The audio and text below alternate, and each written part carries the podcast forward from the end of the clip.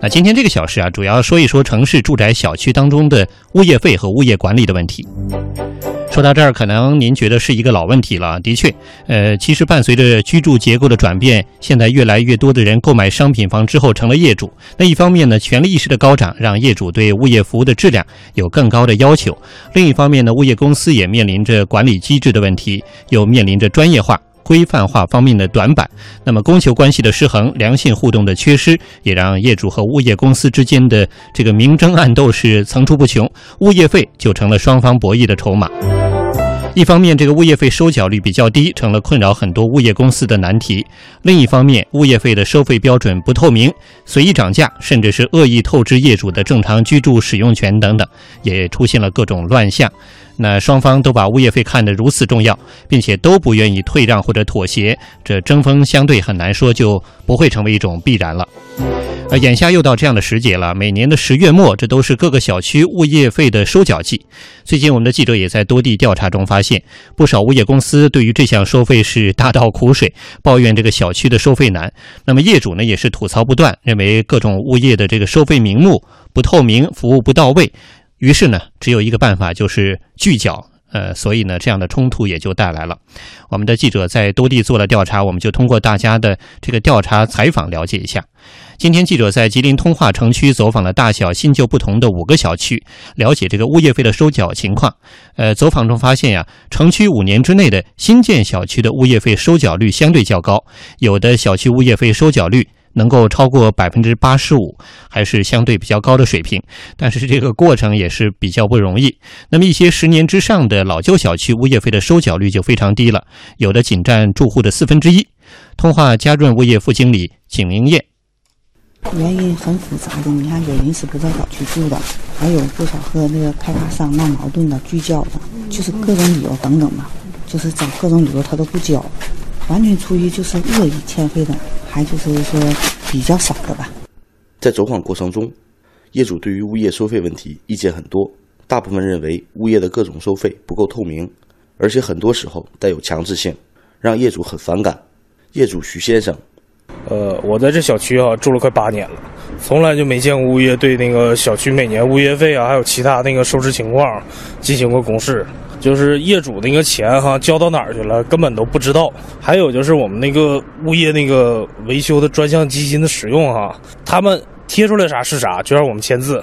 而且只有说是维修什么项目，然后需要用多少钱，根本就不说。相比老旧小区，新建小区硬件设施到位，设计相对合理，居民则更关注物业的服务质量。在城区南部的一个新建小区，记者了解到，六十多户居民。拒缴物业费的主要原因是业主对物业的服务不满意。居民宋女士：“我家这个地热这个进口坏了，找物业呢，他们又说让我去找那个供暖，供暖又说进了户了就是物业负责了。然后那个我家的电坏了的时候找物业啊，他们说让我去找电业局，供电那边说，嗯进户了就找物业。我家窗户漏风的时候。”物业让我自己去修，我问他们管什么呀？他们说，嗯，那个就管个下水漏水。如今，在不少城市的这个小区高层住宅都会安装了这种电梯刷卡乘坐系统啊。呃，不过只有缴纳了物业费的业主才能够刷卡使用电梯，这样的做法也受到过不少争议。对于这个电梯门禁卡捆绑物业费的做法，在江苏扬州当地的房管局物管科的科长王宇表示，这是小区的一种管理方式。不过，这也是最近几年出现的新情况，类似的案例还真不少。目前呢，没有相应的法规可供参照。这块呢，法律上没有说可以，也没有说不可以。有些小区是这样的，但是不多。主要呢，物业公司还是想呢，通过这么一个方法来把物业费收上来。我每次讲的就是，你从物业公司买，就是首先你自己要提升物业服务。那么，居民是否有权取消已经安装的门禁系统？王宇建议，市民可以通过业委会或者全体业主大会的形式提出。若超过三分之二的业主支持拆除刷卡器，物业则需要听从居民的意愿。同时，针对部分小区在规划之初就设计了智能电梯的情形，如果超过三分之二的居民支持拆除刷卡器，物业公司也应遵从业主的呼声。对此，江苏绿鼎律师事务所律师张雪松表示，物业公司装电梯门禁的做法本身并无不妥，但如果将门禁卡的发放与物业费的收取捆绑，就不应该了。这个物业公司啊，也是经过业主委员会的选聘的，来管理这个小区。人家给装一个门禁卡，对于他们物业公司管理上面来讲，对于家庭小区的安全管理还是很有好处的。但是说，如果说不交物业费的就不给卡了，这种方式物业公司做的肯定是不对头的。物业费的争议这方面可以采用多种途径来解决啊，也不能说因为他今天没交物业费，你就没有卡就不给卡，就不能让他回家了。除了这种门禁卡的。可能是所谓的小事儿或者是小钱儿啊，和这个物业费相捆绑之外，还有一种情况，比如说把这个停车费和物业费捆绑来征收。在河南新乡风景上东小区，记者调查中发现，针对小区当中这个车辆肆意停放无人管，包括电梯经常坏，小区的公共收益无踪影的现象，也曾经和这个物业有过多次的沟通。结果呢，不仅是物业让步难，业主也是经常不买账，双方沟通往往是失败的境地。业主贾伟是这样说的。要不啊，乱停车没人管；要不啊，谁想进都进。电梯坏了，和垃圾清理也不及时，一拖都得好几天。物业费啊，你还得必须交。你要不交啊，这个电费都不让你交。呃，物业费谈来谈去，反正都是这，效果也不好，没啥变化。无独有偶，记者走访发现，新乡市百分之六十的小区业委会基本上发挥不出应有的作用。新乡理想城业主张梦吐槽说：“从今年业主们和物业成立业委会到现在，大半年时间过去了，业委会还像是一盘散沙，信任是他们面临的第一难题。你比如说去沟通物业管理吧，也不是说谁都不服谁，你调解了一次，问题还是那么多。但是你要说起来吧，业委会也是没有工资，还得瞎操心。说到底儿了，不仅仅是物业的问题。”还是业委会内部管理程序有问题，你说这他说诺，大家伙都缺乏点信任感。正如张梦所说，如何将业委会良好的运行下去，内忧和外患、资金和管理等问题存在于很多小区的业委会。新乡市大鼎城小区业委会代表刘金新坦言，业主的矛盾和要求参差不齐，物业对业委会的运行加以干预，里外双方都很难统一意见。刘金鑫，那需要经费的时候，你不能光让俺几个代表出，收益咱都收益。那俺出零，俺哪出钱？你这边弄了，俺跟物业对着弄，咱自己办个事，物业不配合吧？那邻居那也不理解，那慢慢都没心劲儿了。除此之外，刘金鑫还表示，让业主来开业主大会比登天还难。除了成立业委会当天见了一次业主，其他时间只见人在业主微信群里吐槽，见不到人。你说积极吧？他也去参与讨论，嗯，一刀干实事，出人出钱都没。那除非啊，他自己有事了需要帮忙，他才出来，其他的事都都不会上心。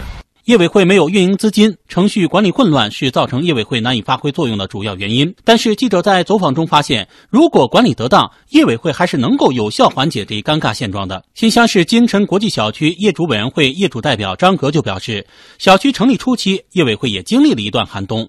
目前所在小区的业委会已经有了一套自己的管理办法，这在一定程度上解决了业主和物业之间的矛盾问题。张格，第一个层面呢，就是政府介入，嗯，去帮助建立和谐社区关系；第二个方面呢，是从物业企业这个角度。提高自己的经营管理水平，来主动的和业主啊对话，来改善和业主之间的关系。第三呢，从业主这个角度，如何真正落实社区居民委员会法啊？我把业主大会开起来，然后呢，签订一些业主居民公约。的确，在现实生活中，这个物业和业主之间的矛盾已经成了小区管理的顽疾啊。不过，这个维权主体业主委员会很难发挥到应有的作用，大多运行的步履艰难，也是现实生活中经常遇到的情况。还是在河南，就在即将过去的这个十月份，河南平顶山市的山水华庭小区，因部分业主拖欠小区的物业费，物业公司呢采取了水费和物业费捆绑收取，不交优呃物业费就对业主要采取停水的措施，这让小区的居民也是大为不满。不过也同样还是在十月份，为了维护小区业主的正当的权益，刚刚小区成立了业主委员会，由委员会代表全体业主和物业公司进行交涉。呃，其中的这个效果如何？产生纠纷的原因又有哪些？业主委员会的主任王超介绍说，当时的这个好多物业费没有收上来，有三种原因。第一点就是他这个服务不到位；第二点是配套设施不完善。发改委和房管局有明确规定，配套设施不完善，物业公司只能收取百分之八十，这百分之二十的话由开发商进行垫付。第三点就是房屋漏雨这一块，你这个物业公司。必须要积极的进行维修，所以说在这一块，就因为这三点，导致他物业费没有收上去。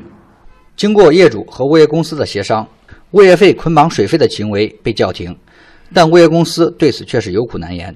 山水华庭小区配套物业公司宋经理告诉记者，目前小区的物业费从七月份开始就没收上来了，而且有超过三分之一的业主已经拖欠好几年的物业费，导致物业公司经营困难。宋经理。我们已经拖欠四个月的工资了，不交物业费，你要物业公司咋运营啊？是不是？人家给咱维保这电梯，是不是？打扫这卫生，拉拉垃圾，是不是？给咱看上门，这都是人家正常的人家付出呀。你不给人家掏钱，现在难处，下一步马上小区连电梯都做不成。俺现在没一分钱，没钱交电费，已经影响日常运作了。宋经理坦言，对每一位物业服务人员来说，都想尽自己的努力把小区管好，可难收取的物业费已经成为制约物业公司日常经营的最大问题。物业公司收着钱了，好把小区的一个基础设施呀，该完善的完善，快增添的增添呀。老百姓满意，自己也也看着也出来，谁不想在这样弄啊？每个干物业人都想把小区弄好。面对物业公司的经营困局，宋经理提出了自己的看法：物业公司是服务单位，没有没有执法能力，无能为力。找政府，政府让你自己商量，最好是建立一个征信系统，不交物业费的也纳入这个这征信系统。也好管理。嗯，都说这个有法可依，有法必依，在这个领域是不是应该对于法律方面有更多的互换？其实，在这个有关物业管理和物业费的征收方面，还是有不少可以参照和依据的法规的。我们通过记者的梳理，共同了解一下。关物业管理和物业费征收的相关法律法规，主要有《物权法》《物业管理条例》和《物业服务收费管理办法》等等。那么，先来说说物业管理方面。那根据物业管理条例的规定，物业公司需要保障业主的基本权利，例如像选聘物业企业、筹集和使用专项的维修资金、改建建筑或者附属设施等等七个事项，都是由业主共同决定。那在物权法中，对业主共同权利也有较为详细的一个界定。例如，物权法明确规定了建筑区划内的道路属于业主共有，但属于城镇公共道路的除外；建筑区域内的绿地属于业主共有，但属于城镇公共绿地或者明示属于个人的除外；建筑区划内的其他公共场所、公用设施和物业服务用房属于业主共有。那当然，这其中也包括了小区的外墙广告收益、停车费、公共地出租的租金、共有房屋出租的租金，也包括电梯广告收入等等。那再来说说这个物业费。那为了规范物业服务收费的行为，保障业主和物业管理企业等多方的一个合法权益，那根据价格法和物业管理条例，是制定了物业服务收费管理办法。当中就界定，物业服务收费是指物业管理企业按照物业服务合同的约定，对房屋及配套的设施设备的相关场地进行维修、养护、管理，维护相关区域内的环境卫生和秩序，向业主所收取的这个费用。物业服务收费应当区分不同物业性质的特点，分别实行政府指导价和市场调节价。具体定价形式由省、自治区、直辖市人民政府价格主管部门会同房地产行政主管部门来确定。那物业服务收费实行政府指导价的，有定价权限的人民政府价格主管部门应当会同房地产行政主管部门，根据物业管理服务的等级标准等等这些因素，来制定相应的基准价及其浮动的幅度，并定期来公布。具体的收费标准由业主和物业管理企业根据规定的基准价和浮动的幅度，在物业服务合同中来约定。那实行市场调节价的物业服务收费，直接是由业主和物业管理企业在物业服务合同中来约定。物业管理企业应当按照政府价格主管部门的规定实行明码标价。那么，在物业管理区域内的显著位置，要将其服务的内容、服务标准以及收费项目、收费标准等等有关情况来进行公示。主持人。好的，感谢记者的梳理啊。呃，回到直播间，呃，天美老师，您有没有在这个物业费的征收或者是被征收过程当中遇到纠纷的时候？怎么看待现在这样的一个有些老生常谈的问题？你看，既然有法律法规了，为什么还有这么多纠纷？呃，首先我我个人是按时交物业费的啊，因为 对我还是一个遵纪守法的人。嗯，呃，虽然我对我们的那个小区的物业管理也多有不满，但是我觉得这个不以不交物业费的方式维权，其实是你是没法维护自己的权利的。嗯，呃，因为我觉得是这样，就是如果说一个小区里边只有少部分人不交物业费，看起来好像你就是不交的人，他口口声声一定说是维护自己的权益，但实际上他继续在里面居住，他并不拒绝物业的服务。对，啊，尽管这个服务可能不不不如他意，那么实际上他享受的服务，实际上是由那些交了物业费的人来购买的这个服务，然后这些不交物业费的人等于变变成搭了个便车。嗯，这是一方面，我觉得不尽合理。另外一方面来说，其实交不交物业费和这个物业呃物业公司提供的服务，这个究竟你满不满意，其实这是两件事情。对，其实从呃道理上来说，应该是你交了物业费，然后你对这个物业的不满提出你的意见来吧。就是因为你先购买了这个服务之后，对？然后才有他和他这个对。那我觉得雨婷说的非常，你已经购买了，然后才有才存在你买的这个服务这个。这个所谓货不对版哈，对对对，呃，对或不对。如果你根本就没付款，那那他给你什么服服务，你也没法说合适不合适。所以我觉得这应该是两件事。嗯，可是在中国呢，往往这个事情就是这样。嗯，就是如果你真的是像我说的是按照道理一板一眼的去做呢，通常你会发现，你交了物业费之后，投告无门。嗯，对，啊，对，也没人给你解决问题，那怎么办？于是我就不交了，不交了。反过来说，因为你不。呃，不，有人不交物业费，或者说越来越多的人不交物业费。实际上，物业公司想给你提供好的服务，也提供不了了，也提供不了了。这是一方面。另一方面，他有些物业公司就采取跟这个业主一样的态度。嗯，本来是应该这个。不管这个业主这个交不交物业费哈，那个你应该服务还是应该提供，然后你可以去诉讼，你讨要物业费。可是有有些物业公司他知道，我我要是从法律途径去跟这些人要物业费，要起来非常困难。嗯啊，即使法院判下来之后，也未必能拿得到，那怎么办？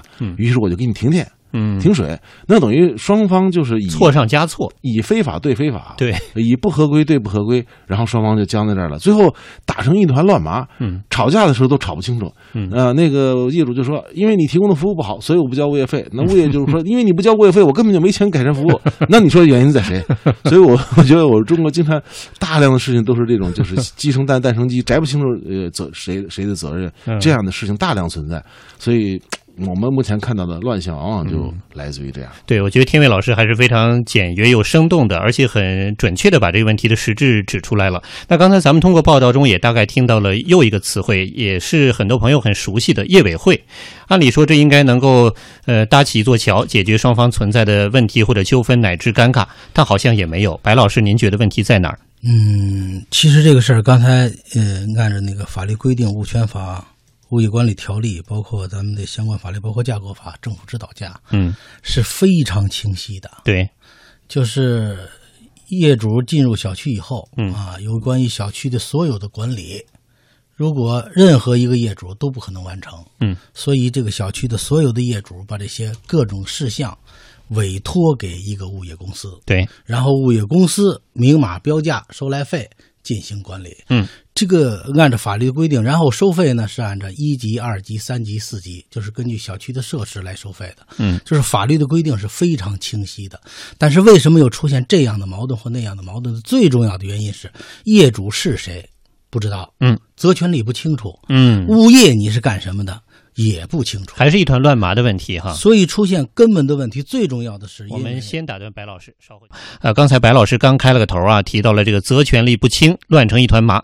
呃，您继续。最重要的是什么？是两点。第一个就是一个业主住进小区的时候，他是先有物业，后有业主。嗯，说我物业比你先来，那我就说了算。然后这物业费让你交的时候，你都不知道这物业费里头管多少项。嗯，这个好多业主都是不清楚的，但是业主也就不问，就好像主动的我这个事儿就就归你管了。嗯，但是随后就会产生矛盾。第二个关键点是什么呢？有一些小区没业委，没那个业主委员会。嗯，就是小区的业主换不了物业。嗯，所以这也造成这个矛盾频出，而且越来越厉害。哎、正规的按法律来讲是这个有明文规定的，有政府指导价的和市场调节价的。比如说这小区有多少项服务，多少项管理，嗯，有一个双方协调的过程，张榜公布。嗯，是吧？而且商量好，说是随着这个物价的波动，可能物业费要涨。我们现在，尤其是老旧小区，就是少了这个环节。对，业主和物业没有沟通。嗯，业主换不了物业，物业比业主先来。嗯，所以这个矛盾就迭出。嗯，如果把这两个解决了，就是不能先有物业后有业主，但是一定得是先有业主委员会，这个后有物业，是不是很难但但老白说这个不可能啊？因为卖房的时候必须得有物业，嗯因为如果说这个没有物业的话，那他房就卖不了你听我是吧对，没法卖啊。你听我这话说完，嗯可以，你物业可以卖房，嗯但是当业主发现你物业不称职的时候，业主要有有权利和有能力换掉这个物业，但往往发现都比较晚，你又换不了，有一段时间，然后以至于双方互相违法，就是说你那个，嗯。那这个物权，我们的物权法、物业管理条例，包括一些物业服务收费管理办法，这些法律又是给谁制定的呢？嗯，我来我来物业主也违法，物业也违法，我来这不咱们呃胡来了吗？我来解释一下老白而且还有制定了这么多法律。我来回应一下老白这个疑问啊。好，天伟老师回应一下呃，。首先是这个先有物业后有业主，这个是没办法的事情。嗯，不有办法，怎么会没办法？因为你不让换，所以会出哦，你现听我，你听我说，你听我说，你听我说，先别着急，先别着急。嗯啊，首先卖房的时候，如果说我去，我去，我作为业主，潜在的业主，我去买房的时候，嗯，那么如果说事先没有一个物业公司的话，嗯那么我买到了，比如说一套一个小区里边有一千套房子，我买到了千分之一。啊，这个时候我是业主了。这时候如果没有物业公司的话，那么我我这个时候我已经我已经办了入住了，我需要水啊、电啊这些东西，谁给我管？嗯，对吧？那那我这个开发商一定好，一定要事先聘聘请好一个物业公司，对由这个物业公司来做销售之前和销售过程当中的所有的这些前期工作，然后等业主住进来以后，然后继续给你们提供服务。嗯这个是一定得先有物业公司，这个没有办法。至于说换这件事情，嗯我坦白的说，换不成不赖物业公司，啊赖业主。啊为什么？就是换物业公司这件事情，唯一的这个有有权利换物业公司的是业主委员会。嗯，对，然后你小区都住满了，迟迟成立不了业不不了业主委员会，成立了业主委员会也形成不了一个公就是真正的一个决议啊，嗯就大家认可的决议，这个事情你就换不了。比如我住那小区到现在嗯七年了，啊业主委员会。呃，三四年前这个有人张罗一次没成立起来，啊最近又有人在张罗了，又半年了，还是没成立起来。哦啊，这个当然我也我我非常这个真诚的检讨，我也没有积极的来来来张罗这件事情。呃，我也准备是搭一个便车，我我就是呃有微信群里呃呐喊一下。呃，如果有人愿意当这个业主委员会的呃这个主席，愿意您当我很支持啊，我也去会开会开会，啊但除此之外，好像我也没有精力去做其他的事情。啊那在这种情况下，如果说就算所有的业主对这个物业物业公司都不满，嗯，怎么换？嗯，法律有规定啊，嗯。你们成立的业主委员会，然后你们提出这个动议来，然后和这个和这个街道街道什么居委会形成了一个呃被报备之后，你就可以提出申请了，嗯。然后经过一系列的程序，你就可以把这个物业公司赶走，我请一个新的来。问题你连一个主体都没有，嗯。没有这个主体，不怨任何人，怨你们大家，因为嗯你们不成立业主委员会，那怎那你说这个怎么办？所以这个呃刚刚才老白说那个呃，我回答完了，这嗯。那个 真是实际是 实际，刚才你说这个啊。就说明了一点，实际是业主跟物业嗯。没有一个完善的契约关系。其实我觉得是主要，我觉得是、啊、你比如说在这件事情主要是业主的问题，还是业主的问题。主要是业主问题。嗯。而且北京曾经有一个特别著名的一个案子，嗯，就是北京有一个特别大的一个小区里边成立了业主委员会，而且那几个业主委员会的委员兢兢业业的为大家服务。对对对好然后像上过电视新闻呢 他们要把那个物业公司赶走，然后等嗯等这个形成决议说要要赶这个物业委员会的时候，啊。突然间冒出一批业主来说。你们当初写选业主委员会我们不知道。我们没投票，我们不知道，所以我们又成立了一个业主委员会，我们主张留下这个物业公司啊，最后变成了东门一个物业公司，西门一个物物业公司，两家剑拔弩张的，嗯呃，他们背后都有一个 业主业主委员会支持，嗯所以就弄的这个，最后只好诉诸这个什么街道委员会啊，或者什么呃办事处啊什么的，去有去什么申诉什么的。嗯，我有印象，对，有印象吧？当时这个新闻调查的报道好像还播了四五十分钟呢，对 一个深度调查。所以那个所谓这个城市的社区自治就会变得，最后就变得一地鸡毛，就 变成这样的了。所以我觉得这里面最关键的是这个契约关系。嗯啊，不管你是呃，比如说这个小区一百户，对吧？雨婷对说已经九十八户了。对，这会儿呃，这个天卫跟我进来了，其实我们两户，嗯这个契约关系是一个契约关系，这一嗯百户都是按照这个物业公司一个东西来征收的。对，现在出现的状况是什么呢？嗯，就是你一户来了，你不知道那九十九户是咋回事儿。嗯，然后你进来之后，物业费都已交了之后，你发现你停车停不了。嗯，停车停不了，我给你交什么物业费啊？是不是？就说这个明码标价，这个罗列这个细文，这个这个清单，啊，好多小区没有。所以有些业主也不知道，就不断的生一些事情。然后呢，物业还挺厉害，物业就是为什么他搞不搞不清是谁呀？你有什么资格给人停水停电？嗯，是不是？你有什么吃这个这个就吃拿卡要，或者是这个这个蛮横无理？有错上加错吗？嗯，当然说，呃，天卫认为业主也有问题。那当然，业主你也不知道自己是谁，你凭什么把你自己的这些权利，嗯，在让渡的时候，你没有跟服务者进行一个协商，形成一个非常明细的清单，嗯，包括收费是怎么收的，这个钱最后是怎么花的，嗯，小区应该有一个公示榜，这个东西没有，那么为什么没有？这就是长期以来我们。这个居民之间缺乏这种契约意识，对，包括沟通和共同达成对，就是少了这种沟通的环节，所以矛盾频出。因为一个小区有好多事情。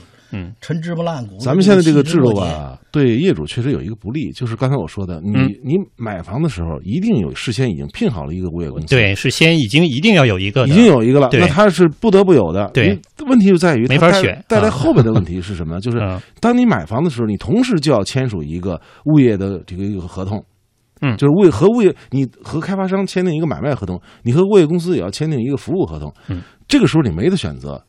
呃，你为了买房子，你只好签这个服务合同。那这个时候，刚才说的责权利，你已经在这个签字的过程当中，你已经承认了我和物业公司之间有这些权责权利的之间的关系。嗯，但是等你进进来之后，你对他不满意的的时候，合同是你自己签的。嗯，你想罢免他的时候，你又没有业主委员会，往往这个时候确实，我觉得先天的业主在一定程度上是处于弱势的。嗯，因为你是不得不签了一个合同。对，这时候你也没有选择。对。嗯，我觉得两位老师提的都有道理，而且基本上是涵盖了很多朋友的这个感受和观点，包括经历啊。呃，我有一种感觉，如果我坐在这儿，恰好是两位观察员老师的对面，我现在就是这个业委会办公室的一位工作人员，或者是物业公司的一位工作人员，我也是听着好像谁说都对，但是这问题好像还是解决不了，咱们很难有一个共性的一个解决的方案和办法。确实，好像物业公司也有问题，业委会呢也让人觉得有点不争气，然后大家呢共同的愿望有没有 办法真。正的达成这个鸡生蛋，蛋生鸡，到底是谁错谁对也说不清楚，还是真正的一个呃有法也没有依成啊，这是一个根本性的问题啊。呃，其实对于这方面的问题，咱们虽说是老生常谈，但是往往这些年每次当遇到这样的纠纷的时候，大家都会看到这样或者是那样的一些不足啊，希望能够找到一些解决问题的方案，来观察一下大家的观点啊。集思广益吧，呃，听众朋友也可以通过微博留言的方式继续参与。呃，微博的留言还挺多的，大家可以来到中国之声的微博关注我们的节目。呃，这位朋友叫说与听吧，说物业服务啊，说是服务业主的，但是大多数的情况下，感觉这个物业服务是牛气冲冲，总体的感觉是强买强卖，有霸王条款，这个业主呢也就没有机会翻牌了。呃，飞龙水泵说物业费最根本的问题是不能够高的离谱。我是你科说物业是干嘛的呢？本来买房就很不容易了，但是往往收物业费的过程中会。让这个业主有一种莫名其妙掏钱的感受，呃，负有责任。他说就五个字儿，憋闷的感觉 啊。呃，了解你自己，说让你交你就得交，呃，确实有时候有理也得忍着。小小明他爹说，物业服务做好了，除了少数奇葩，其实大部分业主都会交的。大部分人都不满意，那又凭什么交呢？呃，在我们家这块啊，所在的小区物业费全市是最贵的，但是基本上我们都是按时交物业费的，可能也有一部分这个业主。有他们自身的原因，啊，留言还非常多哈。呃，其实提到了这个业主委员会啊，确实这也是我们调查的一个重点的方面。呃，从这个物业费的收取，呃，还是这个业主对于物业费的不满，最关键的部分看来还是这个业委会。是业委会是小区业主大会的执行机构，对小区管理起着重要的作用。不过理想很丰满，现实的确很骨感。我们的记者呢也就此做了调查，在安徽的合肥有调查数据显示出，合肥全市四个老城区有小区两千一百三十七个，有业委会的小区只有三百八十二个，这个成立率您一算就知道了，不到三成。不过呢，就算是成立了业委会，绝大多数的小区这个业委会也是名存实亡。那么业委会运行中究竟出了什么问题呢？微博的补贴两头受气，里外不是人。这就是一些业委会难堪的现状。合肥市政务区国际花都小区今年八月刚刚成立业主委员会，小区一共拥有四千两百多户居民，业委会成员仅十三人。由于小区物业公司正处于交接阶段，因此业委会运行至今没有经费支持。业委会成员陈诚。在平时的日常的工作那个正常运转啊，它需要一些办公经费的。如果有公共收益的话，可以拿出一部分，保证业委会的正常运转。主要这些公共场合包括幼儿园啊、会所啊、公共部位的做的广告啊，包括收的停车费啊。等等等等，嗯，因为我们这个业委会成立以后啊，它是一分钱经费都没有的，所以我们业委会呢，这个这么长时间基本上都是自己掏腰包，在这种情况下呢，业委会想运作下去啊是非常困难的。同样的问题也发生在九溪江南小区业委会，小区业委会成员叶先生说，业主委员会开展工作的经费，以及业主委员会委员的补贴和执行秘书的酬金，按道理都是略有些许。但当前情况下，包括打印、复印各种材料，业委会工作上的人际往来也都是他个人垫付，已经有两万多元了。给小区办事那都是自己开车，跑的里程都不下两千公里了。除了经费紧张，人员缺少是业委会面临的另一大难题。森林海小区共有一千五百一十八户居民，业委会成员人数只有五人。森林海业委会成员张女士说：“这个团队的成员年龄集中在六零后到八零后。”由于平日大家都有各自的工作，业委会工作其实也就是兼职，所以时间成为摆在他们面前最大的问题。业委会没有专职负责业委会工作的人，所以很多事情做起来比较困难。现在你讲五个人管一千五百多户，怎么忙得过来？当然，如果业主们对业委会全权支持，对他们的工作给予耐心和理解，那业委会成员也累得其所。但现实往往是业委会夹在业主与物业之间，两头受气。蓝蝶苑小区业委会成员王克义：如果你的工作做不到位的话，肯定会有一些怨言。我们在做这个业委会委员的时候啊，早已做好了准备。采访中，记者发现还有部分小区的业委会形同虚设，无法发挥应有的作用。绑定停车位催缴物业费，这已经成为不少小区物业征收物业费的新手段。尽管小区业主抱怨连连。但业委会也无可奈何。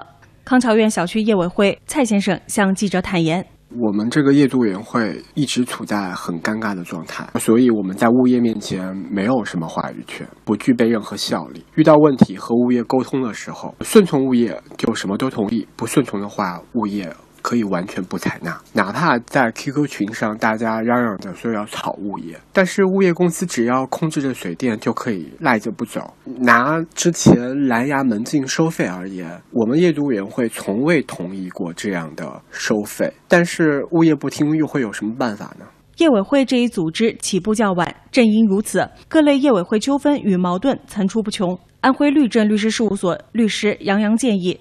小区业委会在遇到纠纷时，首先应该先和物业公司进行协商，或向辖区房产局物业管理部门寻求帮助。协商未果的情况下，可用法律手段维护自己的合法权益。他们还不能解决这个问题的话，那你可能只起诉要求他交付你相关的这个资金和这个办公用房。通过法院来要求物业公司履行他相关的义务，如果不行的话，再来强制执行。这是比较釜底抽薪的一个方法。嗯，釜底抽薪啊，这样的词也用到了。大家其实都知道这个问题的本质所在，但是如何解决啊，确实是一个比较迫切的问题。呃，通过业委会能够打破一盘散沙的消费维权环境这样的困境也好，呃，健全利益博弈机制，使得业主和物业公司的利益博弈常态化也罢，其实只有这个既保护业主的合法权益，又尊重物业公司正当的利益诉求，才能实现。双赢，不过这说起来容易啊，做到或者说真的实现确实不容易。那现实生活中，对于这个物业公司的管理、物业费的缴纳，包括业主委员会的运行，还有业主每一个人啊，每一个家庭，我们自身到底应该担当什么样的权益，又应该享受怎样的服务呢？我们的记者今天也在多地街头做了采访，听听大家的观察和感受。你对这现在的小区的物业满意不满意？还比较满意。那你平常像这个物业费的这个征收方式，你觉得合理不合理？那我要晚交或者不交物业费，那家里电都停了，我觉得不太合理。你进行过维权没？没有，这个去哪儿维权呀？也不知道该去哪儿呀。业委会，你觉得他应该或者业主啊？业主委员会吧。嗯。不是说去跟物业去对抗，而是说把大家的这个意见集中到一起，和物业来商量，或者是反映我们业主的诉求。呃，说实话，其实我根本就不了解我们的物业费的构成是什么，因为我们只知道一年要交多少钱的物业费，他他来了一个单子叫你去交，我不知道这些物业费对准哪些项目，我也不知道他服务的标准是什么。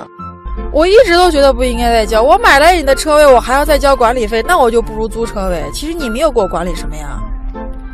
是啊，这你说不像是楼道干嘛？你有给我打扫，或者是电梯你有给我维护，可是你什么都没有。比如物业公司自身吧，这个物业费也收不上来，也存在一定的这个原因，所以呢，就存在自己经营的问题，包括这个广告，搞一些广告位啊，还有一些就是停车位，在业主这个公共的道路啊，自己施划这个停车位，然后呢是一年交多少钱，但是这个是不是合理呢？这个收益是多少？每年用在哪儿的这个问题，呃，确实我觉得应该是透明一点。我觉得还是应该公开吧，今年物业费都有哪些项目，细分一下，呃，大家按时缴纳。你站在这个物业管理中，好维权不好维权？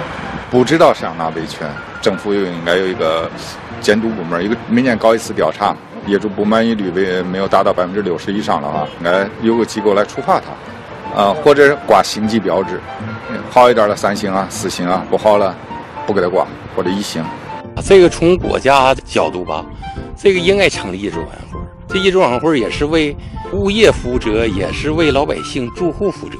但是往往有的时候吧，障碍也挺多，也不少。有的是属于嘴呢是同意叫你成立，从他内心不同意叫你成立，还得要成立，可以这么说，得有业主委员会你去能办这些事情。你要个人，你咱跟人说啊，你一个人去，你属于你个人的观点。你要是有这业主委员会呢，你可以代表这个业主去反映这些问题。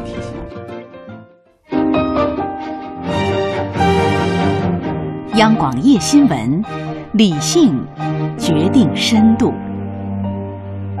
创维 OLED 有机电视 S 九杠一采用四色四 K 自发光体，搭载四色 HDR 技术，色彩更出色，更有 JBL 全音域音响组合，给你超乎想象的视听盛宴。Skyworth 创维凝聚健康科技。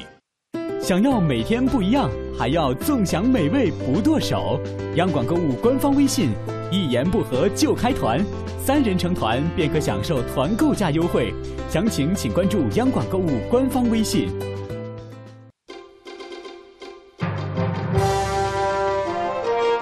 央广夜新闻，理性决定深度。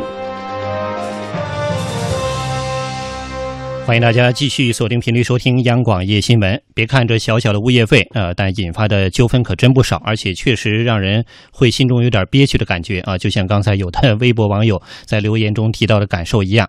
呃，不仅如此，还有的在这个物业费的缴纳方面，包括和物业公司的这样一种相互的服务纠纷的。维权方面也出现了不少案例，在多地都有出现。去年在山东青岛这样的案子就有不少。截至去年十二月底，青岛全市法院受理物业费纠纷案件四千多起，环比几乎翻了两倍。虽然胜诉的基本最终都是物业，但这并不能够阻挡更多的业主把不交物业费当成维权的手段。在这样的恶性循环当中，其实最受伤的是什么呢？还是小区自身的公共利益。业主更多的是用拍照的方式，照的都是脏乱差的照片。但是你拍的这些照片不能体现出全面，也不能体现出常态。那物业公司说：“那我拿出我照的照片看看，那都是井井有条的照片。我们如果这么差，我怎么会评为青岛市什么优质小区？就是拿各种奖牌出来，还是成立业主委员会比较好。它有代表性，它可以代表一个面儿。但是业主他只能代表他个人。物业公司们同样满腹委屈。”青岛一家物业公司负责人唐先生告诉记者：“现在的业主权利意识格外强，物业无论做什么，都有业主能从中挑出不是来。像房屋质量、车位配件不足等责任不在物业的问题，也成为了拒绝交费的理由。众口难调，真的是众口难调。比如说这个路面，我们想要硬化的。”为了防止这个雨天路滑硬化，但是很多业主不同意啊！你硬化了以后，它失去了那种天然的感觉啊！我们就要这种纯天然的东西。我们现在居住在这个城市当中，都是钢筋混凝土的，我们需要一片绿地，所以这个情况下就出现一些矛盾。发生欠费的小区大多没有业委会，而有业委会的小区，面对这类纠纷时，也往往选择两不得罪，置身事外。不到万不得已，物业公司又不敢轻易撤出，诉诸法院实属无奈。而且如果欠费业主较多，每次也只能起诉其中一部分。收不上物业费，我也不能撤，为什么？从企业的自身利益来讲，几十万的欠费，如果现在撤出来，可能一分钱拿不回来。那么我们只能这样继续为业主服务，慢慢的、慢慢的去调整。那么还有一些企业呢，你要服务于社区，你要去多做一些社区，你就要跟一些相关部门搞好关系。那么这个情况下呢，你的撤出会势必增加一些政府部门的负担。所以说，我们一般来说还是要继续咬牙要干下去。法官赵杰以善于调解著称，但随着立案登记制实行，大量物业纠纷绕过社会调解，直接涌向法院，拉低了赵杰的调解率，诉讼双方对立严重。对于他们来说，让步意味着更大的损失。这个物业很担心啊，如果我给这个业主我让步了，那么相对于别人怎么办？他怕成为一个例子，一成例子，那么后果不堪设想，大家都效仿，所以就不让步。业主也是一样，我们已经受到了打折的服务了，这个费用再给你的话，我们就会受到双重的损失。所以说，相互之间比较强硬。赵杰说，物业费纠纷中，实际上最受伤的还是小区公共利益，业主和物业需要多做换位思考，把自己做好，物业的工作人员把自己的服务做好，业主把自己该交的费用交上，同时也遵守物业的规定。是这个换位思考是解决一切问题的首要条件。希望大家也能从各自的这个角度再考虑一下这样一个问题，如何真正的去解决。其实就这个物业方面的问题矛盾，确实这些年我们听到了不少。我们的记者呢也就相关问题采访了物业维权专家陈凤山，他也列举了一些他所碰到过的物业管理方面的问题。他这样总结：比如说物业公司侵占公共收益啊，擅自上调物业费呀。随便这个上调停车费，还有这个出租这个小区业主共有共用的这个部分呀，啊，未经业主允许进行经这个经营啊，包括随便改变这个规划进行建设呀，比如说把绿地除了，呃，增加车位啊，等等等，这这这样的啊都有。另一方面，比如说来自于协调办，呃，在业委会备案过程当中啊，包括在业委会的选举、业主大会的召开呀。包括房产部门呀，在这个业主筹备业委会过程当中啊，呃，一些不当的行政行为，这个都有。陈凤山提出，由于相关界定还比较模糊，例如这个车库所有权、广告收益、维护资金等等，业主共同权利成为目前算得上是物业侵权的一个重灾区。实际上，业主的权利来自于三个部分嘛：专有、共有和共同管理。主要是公有、公用和共同管理这个两部分，因为在我们国家的这个相关法律规定当中，不是特别清晰，有一些边界比较模糊的地方。那么这样的话，容易给各方造成无论是有意或无意的呃曲解，啊，包括利用法律的一些这个漏洞。就比如原来大家都认为车库车位属于全业主，地下室属于全业主。本身没有表决权，那么随着零七年的这个物权法，零九年的司法解释，车位也有表决权了。你车位如果有表决权之后，开发商的这个表决权就变得非常大。那么这个我觉得在这点要修改。嗯，那针对我们所讨论的这个业委会啊，包括最近一些地方正在计划出台的针对物业服务的地方性法规，呃，针对一些小区有商业、住宅不同功能。规定同一小区可以有不同物业类型分区管理这样的建议，陈凤呃陈凤山认为啊，可以从一定程度上化解矛盾，但是为了解决问题的根本，还是得从法律着手。比如说物业公司利用这个前期物业管理，就开发商聘用物业公司的这种管理，阻碍这个业主的筹备业委会，小区里边的业主组织就业主大会应该设定为法人，并且应该是强制成立的。而不像现在是可有可无的。嗯，那么在国外，这个物业费的缴纳情况怎么样？有没有这样的问题？我们记者在对于呃俄罗斯居住多年的张顺恒采访时候了解到，在俄罗斯物业管理称为是住房公用事业服务，其中这个项目还是非常多。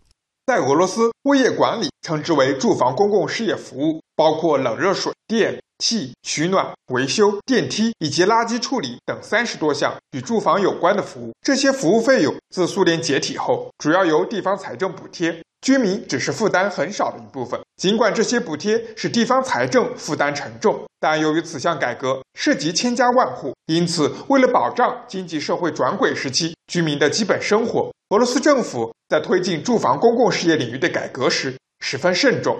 如果住房公共事业费用支出，在居民家庭总收入中比例超过百分之二十二，国家将给予相应补贴。同时，政府仍对低收入居民给予直接补贴。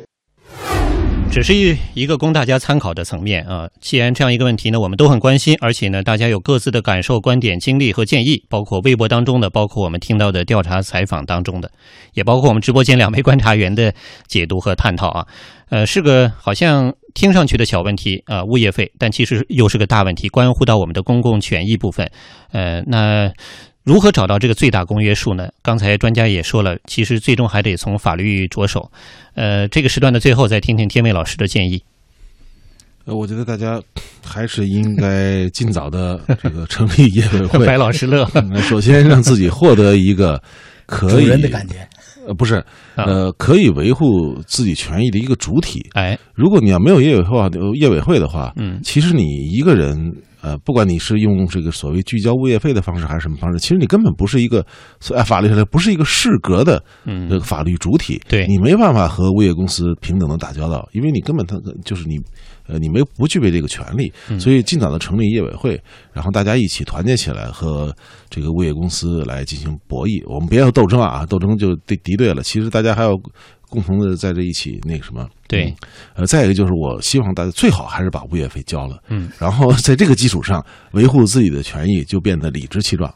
嗯，呃，白老师有什么补充？这个成立业主委员会，嗯，那业主委员会，这个谁是你的代表？嗯啊，你代表谁？这个一定要清楚。嗯，当当一敲门一听，我是业主委员会的，我就代表你。你说这个你，我又不认识你，对我又不认识你，你你谁代表啊？是吧？说这个这个风事大家要多商量。第二个，我就觉得，嗯，哎，以前都是那个，我觉得那个网友说的很好，计划经济嘛，嗯，统统包统管惯了。